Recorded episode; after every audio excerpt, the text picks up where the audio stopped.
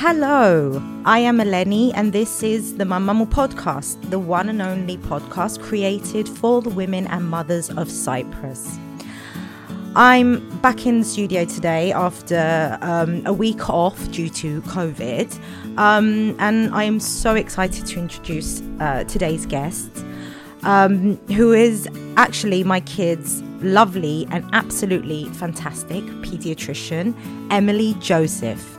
Um, I'm so thankful that she agreed to come on the show and chat with me about certain myths that needed busting regarding vitamins, antibiotics, and children not dressing warmly enough during the cold winter months. So the start, the show starts off um, with re- really interesting information and a lot of myth busting.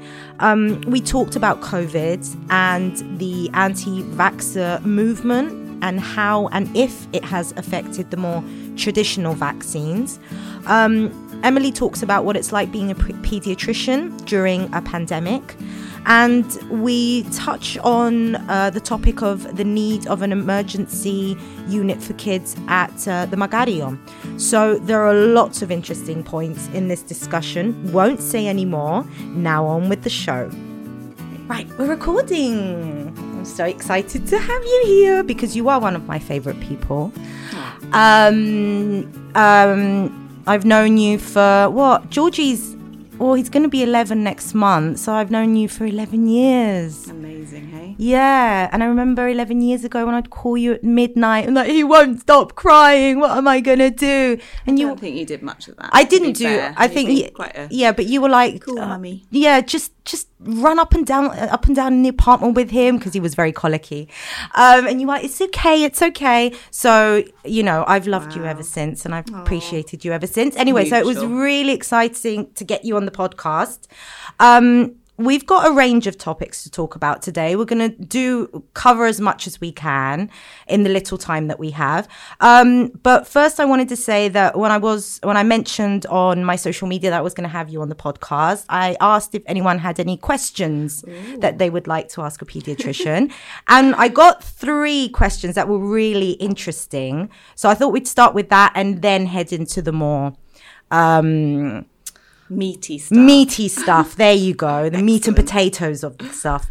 Um, so let's start with antibiotics. So one of the questions was when and why do we give antibiotics? Because I tend to think that in Cyprus, we have a tendency to just shove antibiotics down kids' throats at the first sign of anything, really. Yeah, I mean, for me, coming from the UK, the two things that are really overused in Cyprus and that I feel very uncomfortable with are antibiotics and cortisone as well, which is Ooh. something that we really, really use a lot of in Cyprus. Okay. Um, and especially cortisone, I think people maybe are not so aware of that, but in the UK it's very rarely, rarely used um, and for very specific reasons, and obviously is life saving in some situations. Mm-hmm. But generally, it, they have steroids have loads of side effects and are not so often necessary. So this is that's an aside that's not being being asked about, but that's another. It's on the same sort of um, okay. level as antibiotics. Okay. I think people who know me know that I I'm careful with antibiotics, and I, I attract um, families who don't like to give too many medicines, are very pro natural things like breastfeeding and natural childbirth. You know, these are the things that I am crazy passionate about. Mm-hmm. And I am in no way an alternative doctor. I'm a completely straightforward, um, middle of the road, UK trained doctor where antibiotics are, are, have very sort of strict regulations and they're used for specific things. You don't just hand them out without a really good mm. reason.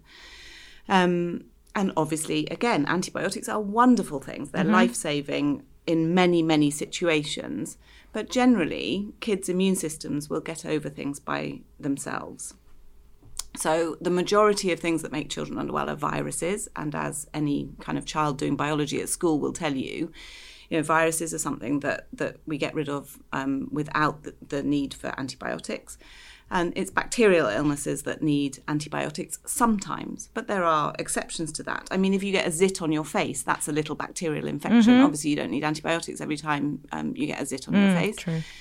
Um, one of the most common reasons we prescribe antibiotics is probably for or the correct thing to um, prescribe them for um, is an ear infection. But again, ear infections, the majority of the time, will go away by themselves with a few days of just you know watchful waiting and pain relief. They will go away by themselves without the need for antibiotics. So it's only if you kind of have really persistent pain or a high temperature associated with an ear infection that you need to think that maybe it's time to give some antibiotics. Um, even quite severe bacterial infections, things like salmonella, which are really nasty, they majority of the time will go away by themselves as well. So you're left with, you know, something like pneumonia will not go away by itself. So that would need antibiotics, a bacterial pneumonia. Ear infections quite often do. Um, tonsillitis needs antibiotics if it's kind of a proven bacterial infection rather than just a, a sort of sore throat, usually associated with a runny nose and a cough, which is a viral sore throat. Mm-hmm. But I think you probably, I don't know, do your boys have those sorts of things?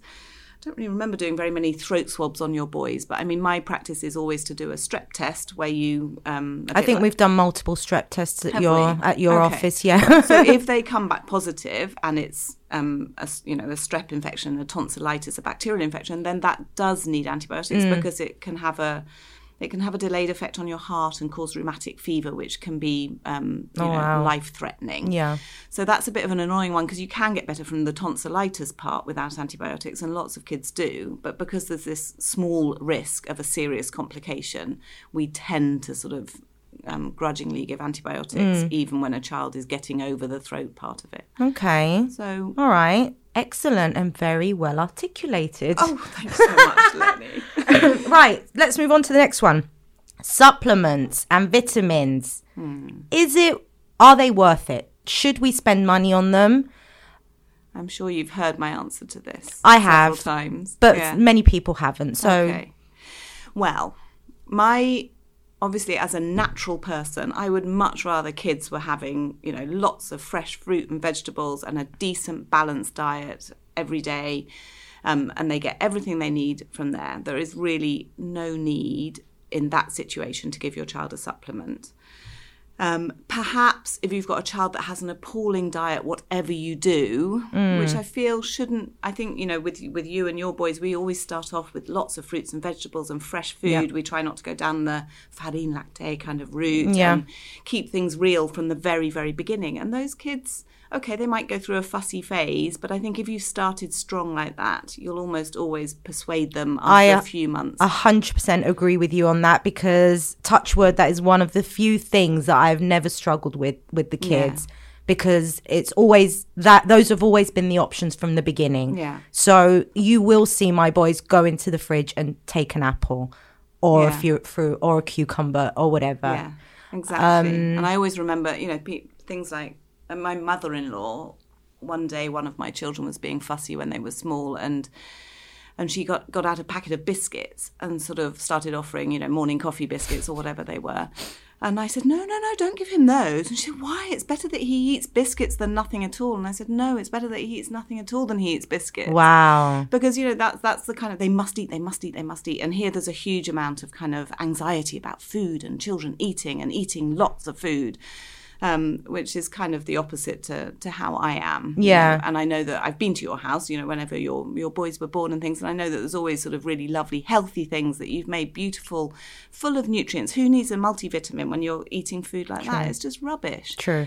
And the other thing that's one of my very personal experiences, my my first child certainly had really awful teeth.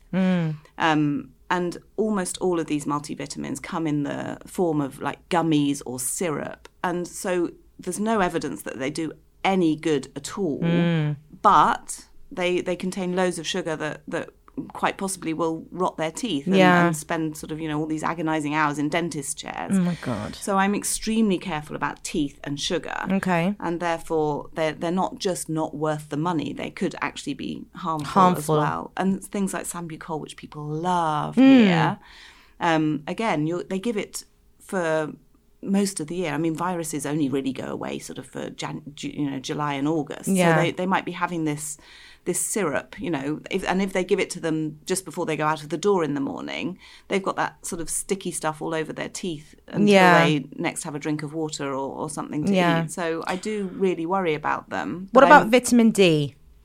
So vitamin D is perhaps the exception. I was going to say, I think I remember asking you once, and you said if you're going to get anything, get vitamin Yeah. D. So vitamin D is a huge kind of area these days. It's sort of it was nothing. You know, it was bones and teeth, perhaps, kind of mm. when I was learning about vitamins years and years and years and years ago.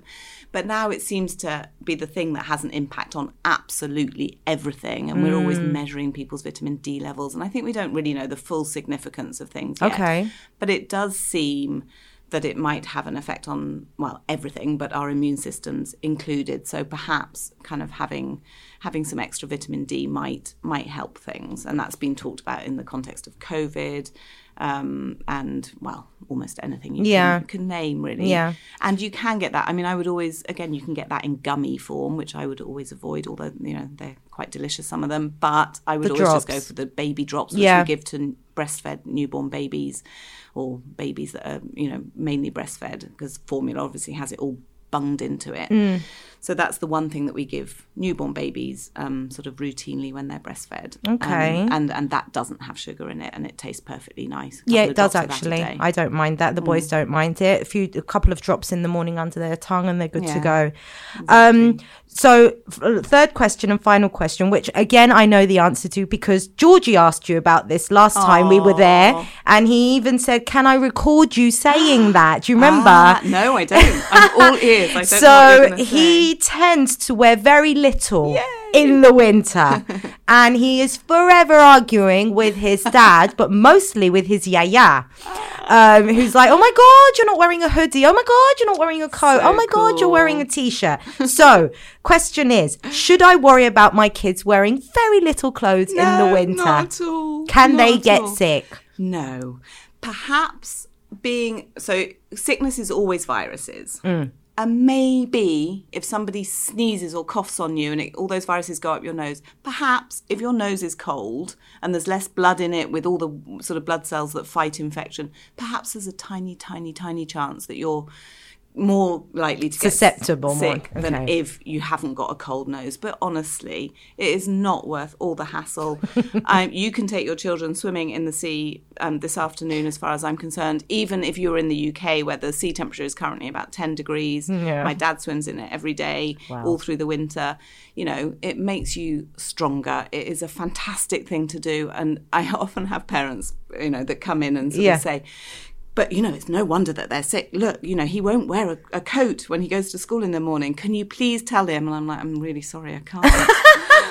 and they're like, oh, why are you not helping me? I was like, because it's nonsense. Yeah. He doesn't need to wear more clothes. It's absolutely fine. Okay, and, and so- know, I went to the UK in January and I went for a walk around the village with my dad in the afternoon. It was freezing cold. He was wearing shorts and had a purple nose and you know it was really cold and there were kids outside playing with little vests on and things like that and I was thinking oh my god put some more clothes on. But it's just Oh. so but it you know because it looked cold Yeah. because I would have felt uncomfortable but it but nobody worries about it but here it's such a It is. a worrying thing. But you know that also impacts. Uh, you know, which we would have discussed lots when your babies were tiny. This horrible, horrible thing, cot death, where babies die suddenly in the middle of the night, or you know when they're asleep.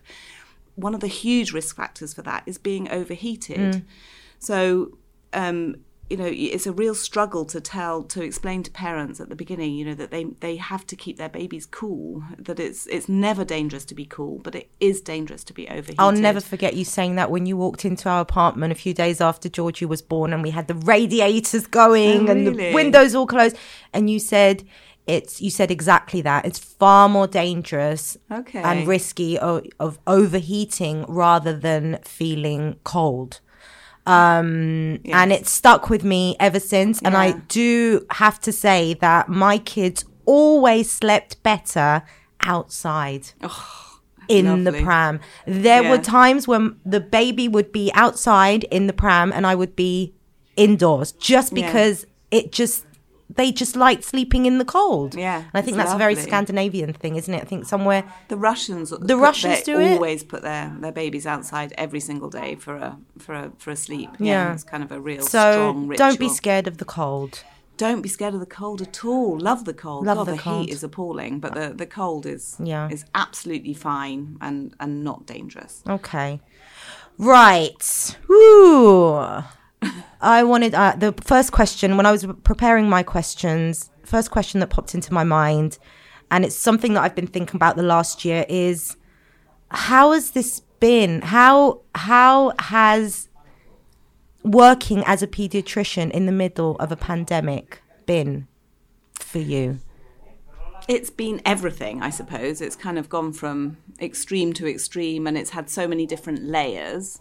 I think it's we're very very lucky because generally children do extremely well with COVID and you know I often we we have this policy that if a child is unwell and needs to be seen they have to have a, a COVID test done before they come but they're never positive because almost by definition, if you're sick enough to come to see the doctor, you don't have COVID mm. as a child. Mm. Um, so it's and conversely, the kids that do have COVID, I very rarely I get millions of messages and phone calls and things. My child's got COVID. I can't imagine. But they they're almost never calling for medical advice. You know, it's all what do we do next, and should we be worried, and what can we do, and should we take sambucol, and you know all these sorts of things. Um, and I shouldn't be singling out Sambucol. There are lots of different ones, obviously, but that is the popular one. Okay. Um, but you know, so there's lots and lots and lots of questions, but they never, almost never call and say, "I'm really worried about my child," or if they are, it's for 12 hours. You know, they'll have a mm. fever and look a bit off for 12 hours, which you know is better than the majority of viral illnesses your child would have yeah. over the years. I'm sure you can. So I was going to say that we, I have just come out of um, isolation. I got COVID um, 12 days ago. Um, and um, the little one got it, Danny, who turned four yesterday. I know because I remember my Valentine's supper being he, interrupted. Do you remember? What about what about me? I was planning on having sushi that night and watching a movie in bed, and all of a sudden he decides to pop out two weeks Aww. earlier. Um, so yeah, Danny got it, who's four as you said, he went through a day of a bit of a fever, bit of just fatigue really. Wasn't in, in the mood for to do anything. Um, and that was it. Mm. Um, I do have to say that the other two, Georgie, who is um, 11, and James, who is five and a half, are double vaxxed. I did get them vaccinated, and we're going to move on to that as well. So, going back to the question, what has been the hardest part about being a pediatrician during a pandemic? What about on a personal point of view?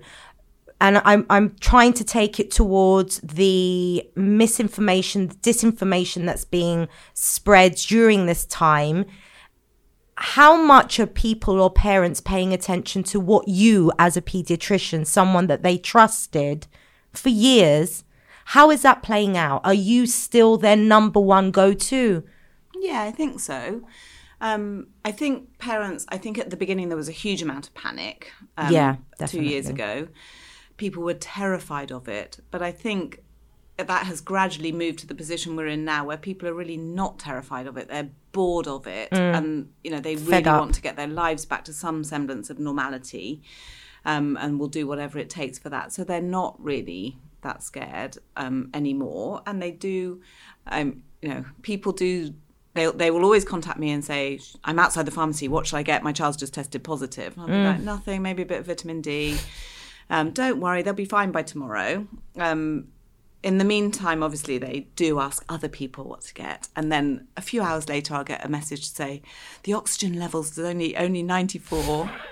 Um, you know, what should we do? Should we be worried? I said that's why I didn't tell you to get an oxygen monitor because for in children they they rarely pick up properly, and I know when they're picking up properly. But for a parent suddenly to become an expert in oxygen monitoring is highly unlikely and a difficult thing to do. And I would be very careful who I recommend an oxygen monitor to. It would have to be somebody super sort of level headed and sort of scientific a little bit. Mm.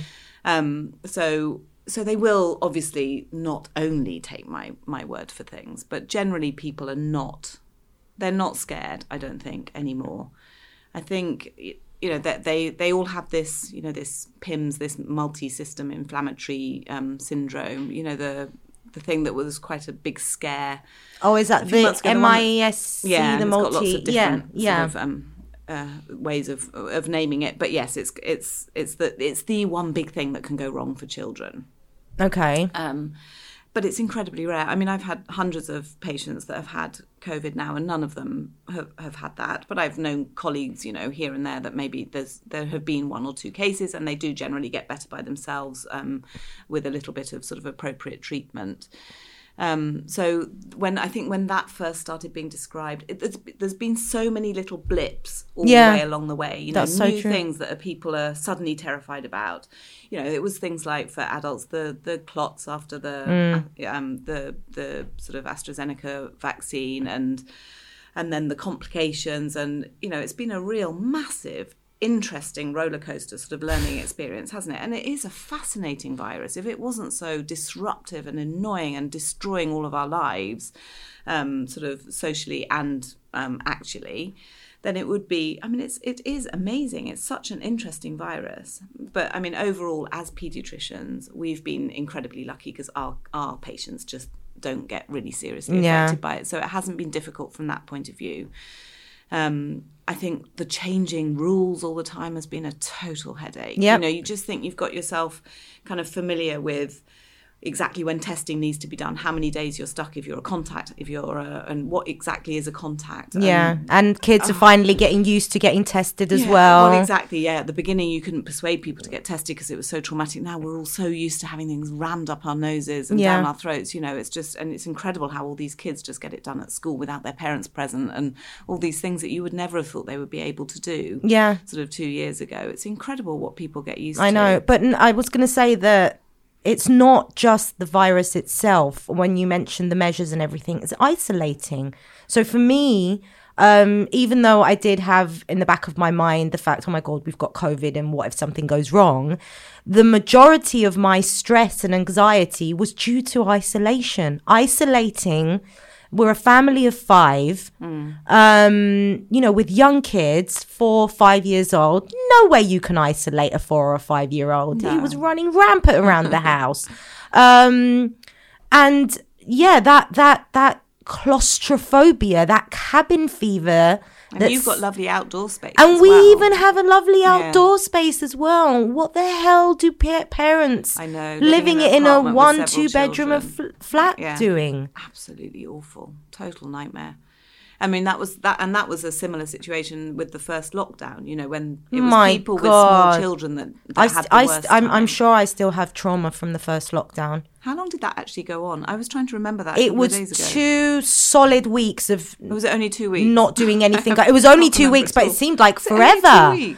I think it was only two weeks, because that it? was one of the most beautiful times for me because I was um I had I was uh, they told us to stop doing all our routine stuff Mm. as well. So we we stopped vaccinating which was a huge mistake. There was you know the little one that died actually of whooping cough a baby that would have been vaccinated and that hadn't been vaccinated. Awful awful awful things. It was a big mistake. And we didn't even have any cases you know then. I mean it was nothing at that point um, but I was at home. I had very little. I had babies being born, obviously, Mm. so that I would have a little bit of work and I'd have a reason to go out, and you know, so I was quite lucky from that point of view. But otherwise, I was at home doing jigsaws, going for long walks with the dog, and children who were stuck at home, and you know, teenagers that weren't allowed to go out anywhere. Yeah. So you know, my my eighteen year old would have was coming for walks with with me and the dog in the afternoon, which was you know beautiful. Yeah. Because normally she wouldn't have done that at all. She'd Yeah. be busy getting well rested so she could go out, you know, later on at night. Oh, do you miss that? Yeah, I don't. Going out, Going out? No, I, I miss my my teenagers being at home. That's what I miss. Yeah, I think first lockdown had um it was it it varied. The experiences varied depending on who you were Exactly. isolating with. So Exactly. for me it was a 2-year-old, a 4-year-old and a 9-year-old at the time. And Very it difficult. it wasn't fun. I mean, you had you you know, you had online homeschooling as well and Yeah. y- you know, you had women who were actually juggling more, if that was even possible, than they normally do. Yeah. I mean, I felt that I was just constantly in the kitchen preparing snacks. And, you know, I remember going on social media and saying, Are we going back to the 50s? because this is what it feels like. I really do not have time Yeah. to do anything apart from literally just be a housewife Yeah. and cater to everyone's needs. So I really didn't like Yeah. um, the first lockdown. But vaccines, now that you've mentioned it, we were going to mention it anyway. Um, do you want to make a statement about the COVID vaccine? She's, she's looking at me and going, "No, I don't."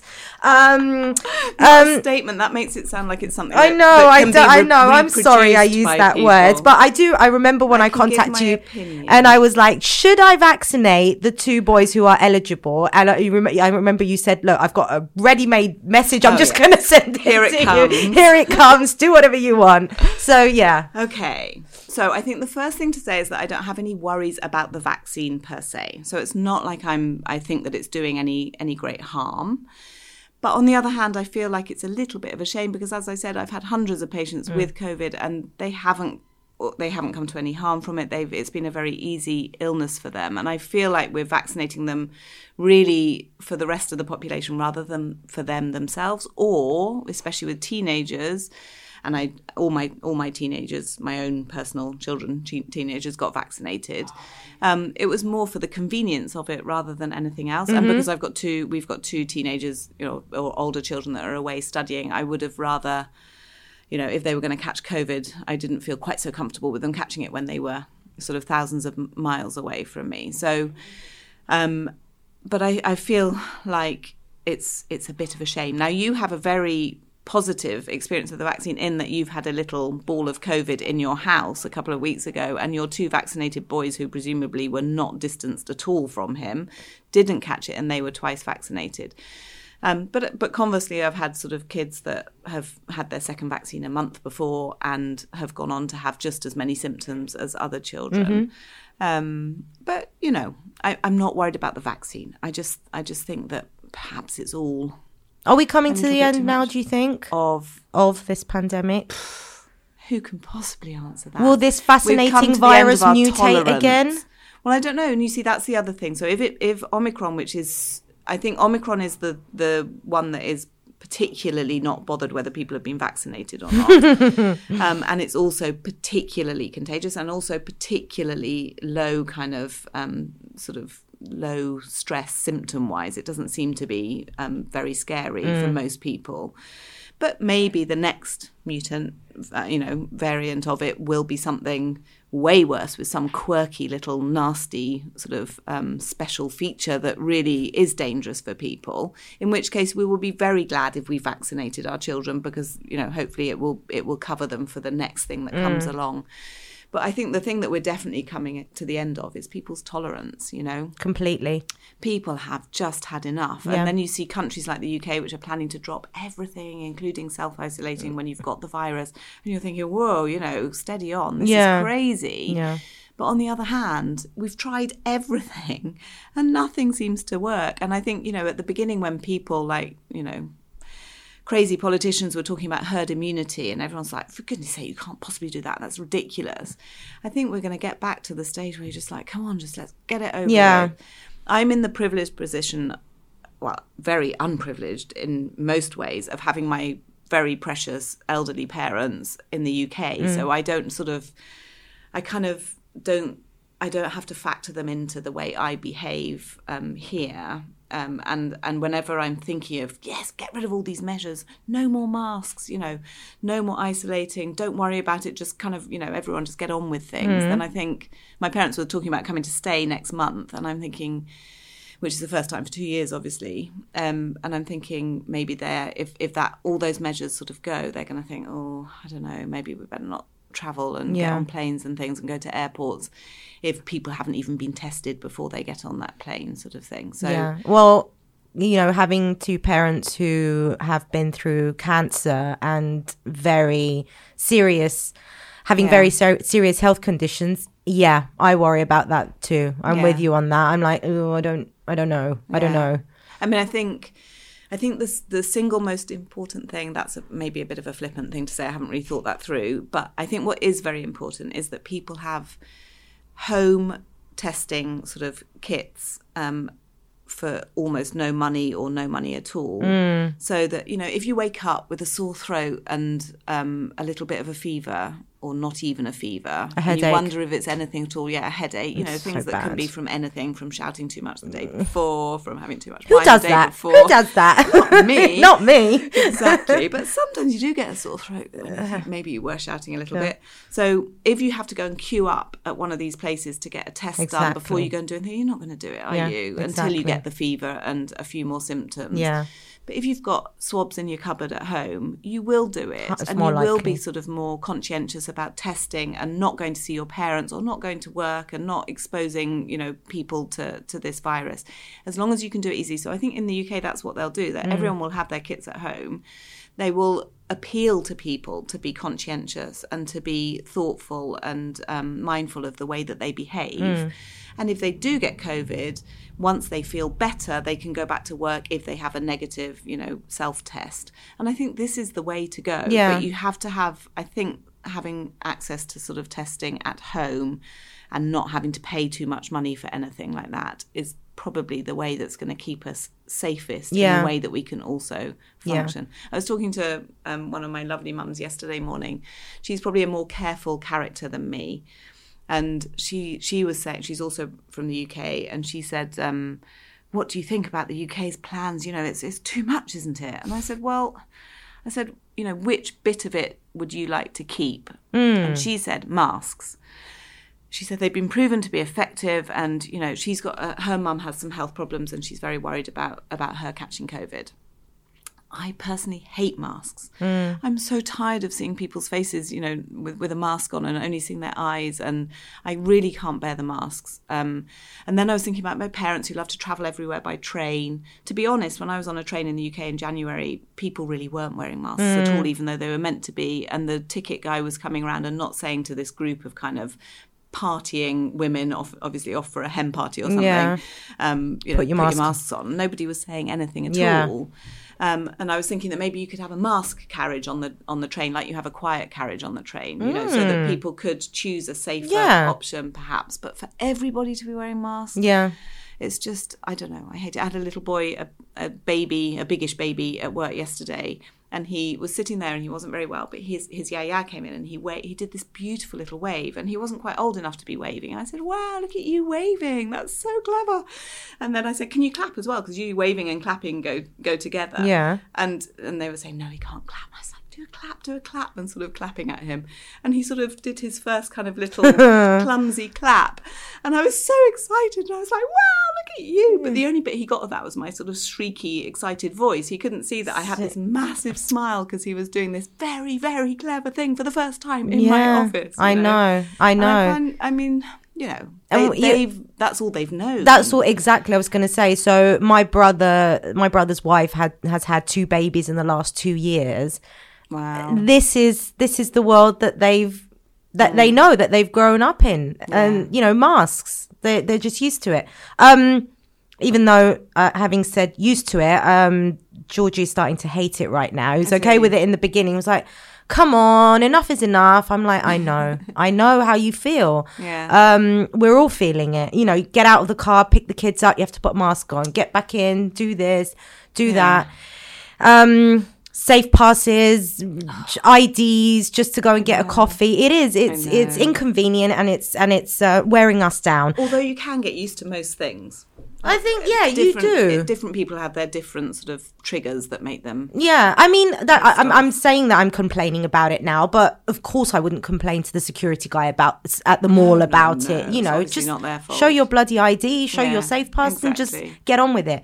So back to the vaccines. What I wanted to what I what I wanted to ask you is, do you feel that this whole um online because it's mostly online and I know you don't have social media and I've said a million times that I'm so bloody jealous of you um that you you're mean? you use your social media. you're you're not on there. I have to. There Oh, are times when I it. Mm. it's a love hate relationship. It really is.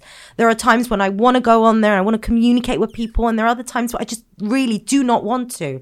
Um, so there's all this talk about vaccines and the anti-vaxxer movement and all that, and it's brought up a lot of discussion about anti-vaxxers in general. Parents being completely against any form of vaccine the, even the traditional ones. So I was going to ask, do you, have you seen that play out before the pandemic? Parents not wanting to vaccinate with the traditional vaccines. Uh, yeah, absolutely. And I think I kind of get a, I've got a very skewed um, part of the population because of my sort of natural tendencies. Okay. Um, so I always attracted people would off the, the reason people would come to me was for breastfeeding because I'm a lactation consultant as well. Mm. Um, and also or and or because I don't give very many medicines. Okay. So um, those would be the reasons that I would attract people, and therefore some of those would be even sort of more kind of in that direction and not want to do any vaccinations either. So I probably have more people not keen on on vaccinations at all. Okay. And in an ideal world, so even though I, I love to not give medicines generally um, and take very few myself and don't give very many to my children, um, I don't think you should suffer. If I've got a headache, I'll take some Nurofen Exactly. or something. But I, I certainly am. I don't. I've never given a cough syrup to Me neither. myself or a child. Well, yeah, there's no coincidence. You've obviously. never prescribed me a cough syrup in all I these know. years. and all these nebulizers and things. Again, life life saving in certain situations, Mm-hmm. but generally not necessary. Um, and my children have probably all had antibiotics once or twice, perhaps. And actually, poor my first one, Moses had had lots because of his horrible teeth. You know, Mm. the so he would have quite a few.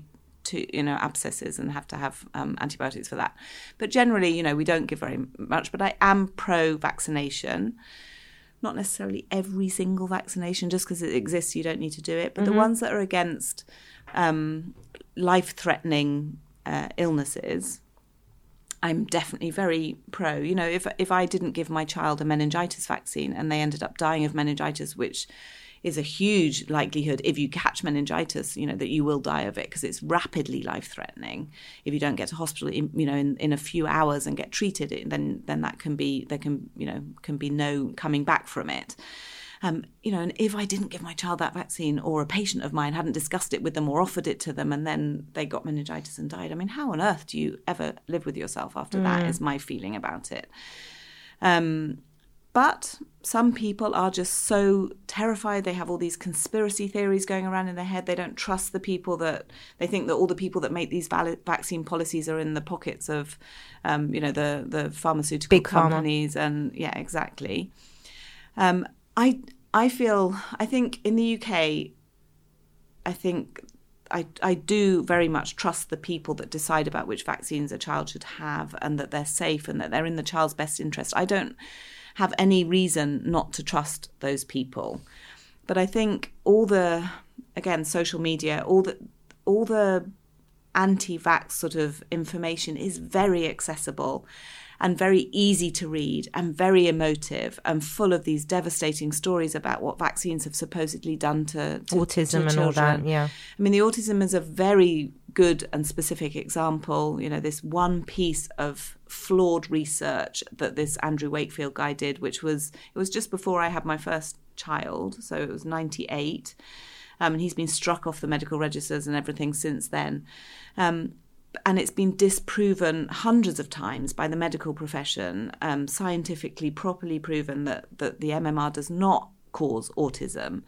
And yet It's still out it's there. still very much out there and if you just you know when i'm when people come at one year and i tell them what vaccines we're going to need to do in the next few months and i take everything very slowly as you know i don't kind of bombard them with three vaccines at once i kind of take everything you know month by month and one at a time and I sort of turn over the page where the MMR is. Like, and then there's the MMR. And I'm like, mm, waiting for a reaction to see what they're going to say. And um, and some people have never heard of it, and they're you know like, should I be reacting to this? Yeah. Other people are like, the MMR, you know, not Wow. the MMR, it's the dribble, and you know, everyone's Yeah, sort of terrified yeah. of it.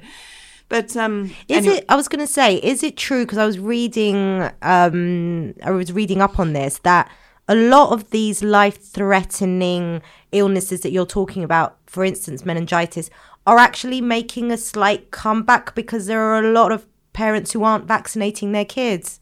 Well, again, measles is that. So I think people think of measles as something we all used to get when we were kids, and it's fine. But it's a really nasty and quite dangerous illness, and Okay. children do die from measles. And that's the one that has had pockets of kind of outbreaks all over the place Okay. because of the vaccination rate for, for MMR being too low to provide herd immunity. And Wow. there, there have been sort of outbreaks of, of measles in lots of countries, and which is why that's one of the first vaccines that has is being made mandatory in certain countries. I think France have done it. I'm, I'm not sure. There are there are there are definitely a handful of countries that have made the MMR Okay. compulsory um, because because of these outbreaks. Um.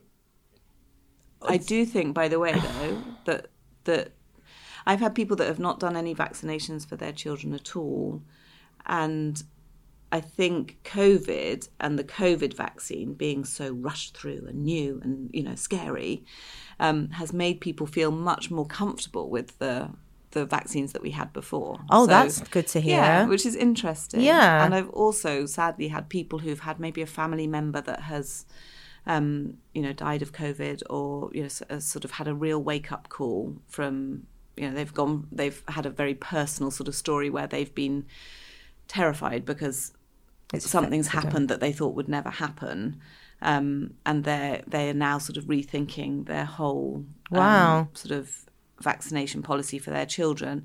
And I, the meningitis vaccines, for instance, we've only been doing these, the meningitis B and ACWY vaccines for about 10 years, I think. And before COVID, people thought of that as too new, too dangerous. Whereas now, people are like, oh, 10 years, fabulous, you know. That's it. Sign us up. The research has been done. The years have passed. It's okay. Um, is there a mandatory uh, vaccine policy for schools? That was one question that there isn't, is there? There is a mandatory policy that you have to give a letter stating your vaccination status to schools. But if it says that you have not um, done any vaccines, they they have a record of that, but they don't then do anything about it. There's nothing that can be done about it. what So about the UK?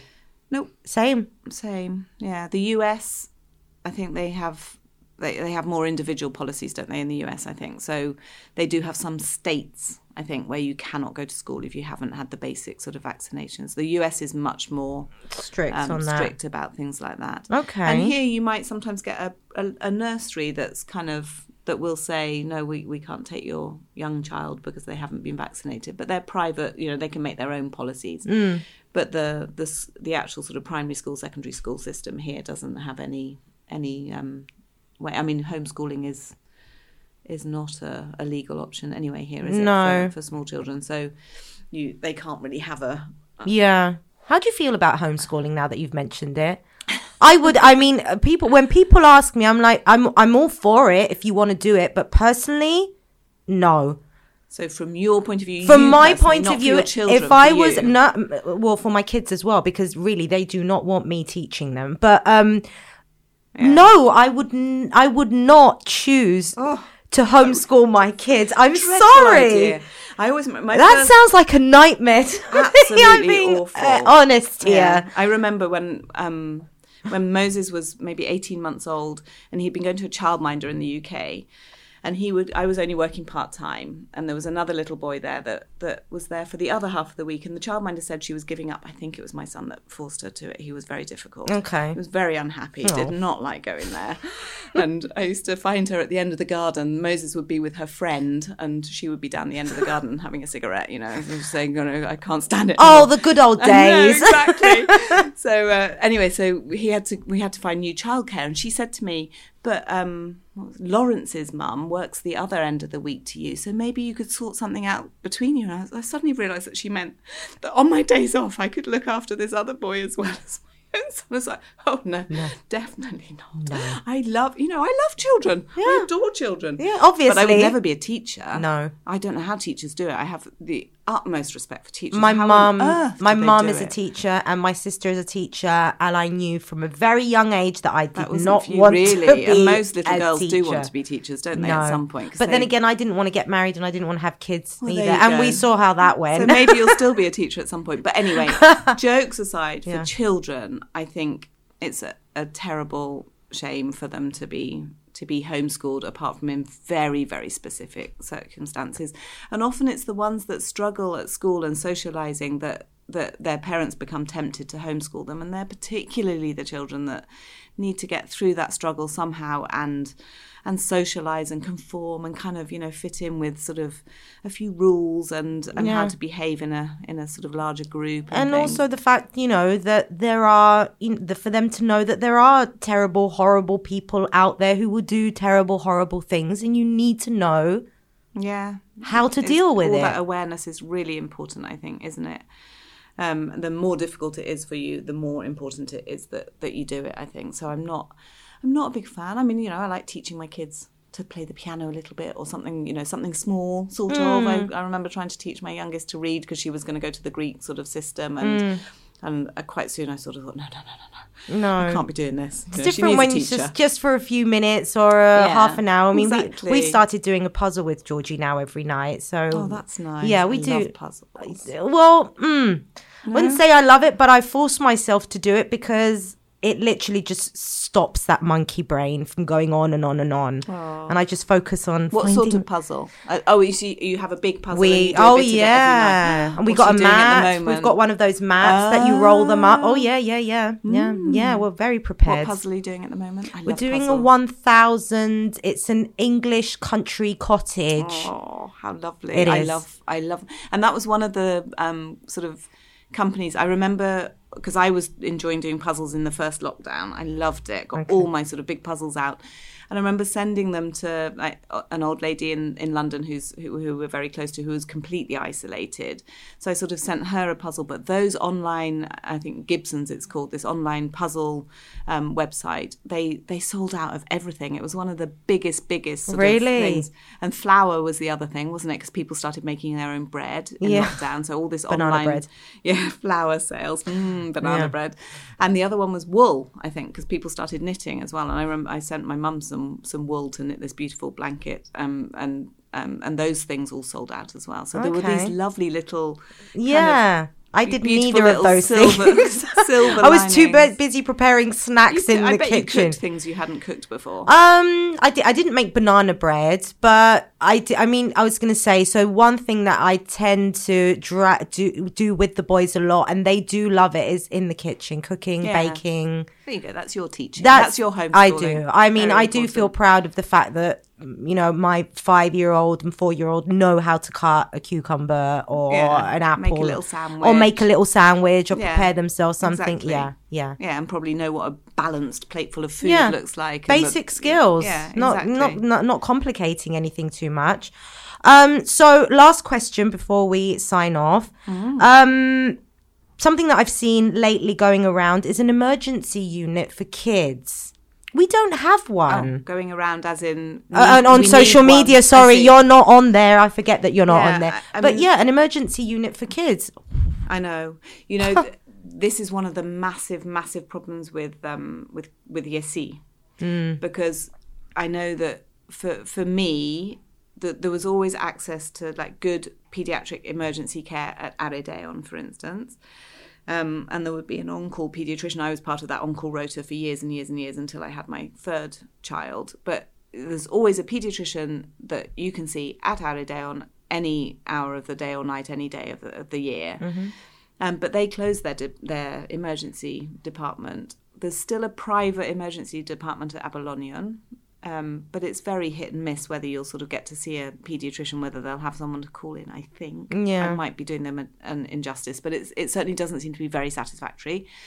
Um, and then people are, are their only option really is to go to the, the general hospital. So the way things are at the moment, and then get sent to the magaria and there's no pediatrician at the general hospital. Yeah. This is why I went into pediatrics in the first place, actually, because my first casualty job in Swansea, we were at a hospital and the pediatrics was on a different site in Swansea. So if you were the only doctor on for that uh, uh, that casualty department in the night, if you were doing night shifts, and a child came in with meningitis or something, you know, that was that was my biggest oh fear. so I did pediatrics to kind of conquer that sort of, sort of fear, and mm. then loved it so much that I thought, why would anyone do anything else? You know, it's so mm-hmm. much nicer getting up in the middle of the night to see a toddler than to see some lovely little old lady who came with her Tesco bag full of medicines, and they'd kind of had a bit of a collapse and loss of consciousness, and I'd be like, oh, where do I start? Whereas you know, a little child with a temperature was always just so much more fun, and I'd stomp down the stairs from my on-call room, and then get them feeling sort of really kind of miserable that I'd been got out of bed after I'd been in there for five minutes, and then I'd see this sweet little child and think, oh, it's mm, all right, really, this it. is okay. Yeah.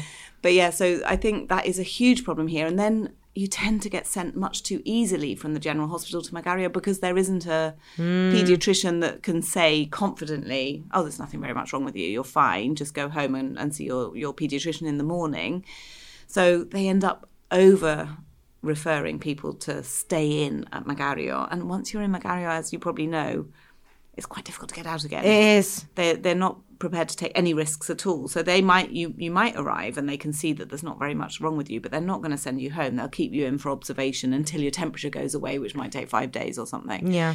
So um, it is it is a real flaw. Some people kind of play dumb and turn up at Makario Really? anyway, which really upsets them there. And it's not the right thing to do because they're not they're not you know in a casualty department they're ready all the time for whatever comes through yeah, the door. I know. But then again, I mean, if you're a first time mum and, you know, there's something wrong and, you know, you, you don't have that confidence that you do 10 years later, three kids later, Yeah. what, what, are, what are you going to do? But you do have very easy access to your paediatricians here. I Mm. mean, this is something, I mean, if you compare it to the UK, where you don't have a paediatrician anyway, you have a GP, and GPs are fantastic in the UK. Mm. Yeah. But you certainly can't speak to your GP in the middle of the night. Can't send them a WhatsApp message. No, no such thing. Um, they are doing more of that sort of stuff now since COVID, aren't they? Because they hardly ever see patients in the UK now. They're, it's Yeah. all done sort of on the phone or a video call or something. Yeah.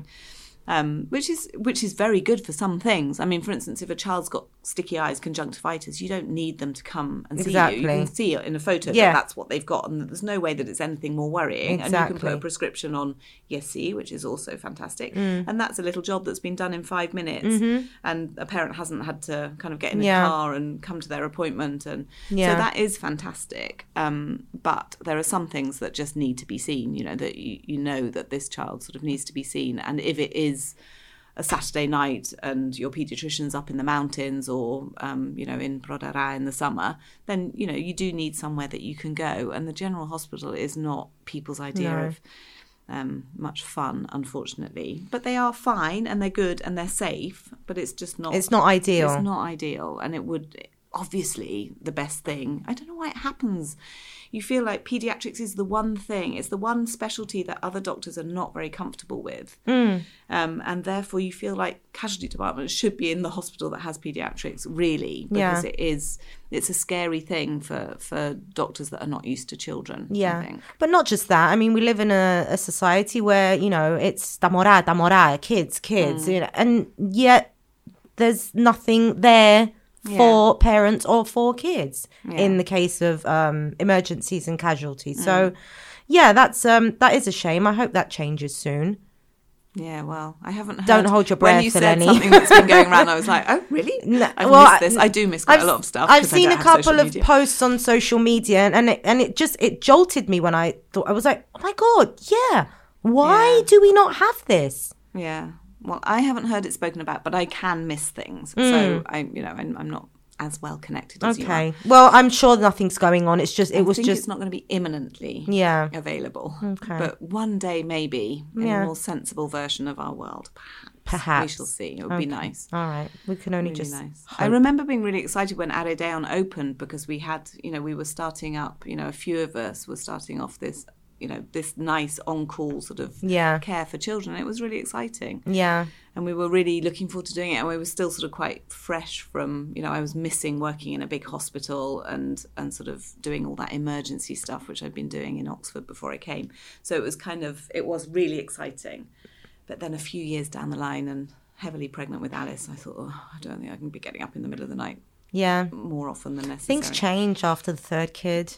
Do you think? I There don't. Well, I mean, everything changes. Even Yeah. I mean, we had to change our car. couldn't That's fit. true. Couldn't fit three car seats in the back of the car. We had to get a bigger one. Yeah, you see, my two were big when I, I I found out I was pregnant with Alice, my third, two weeks after I bought my Toyota Vitz. And I was like, oh no!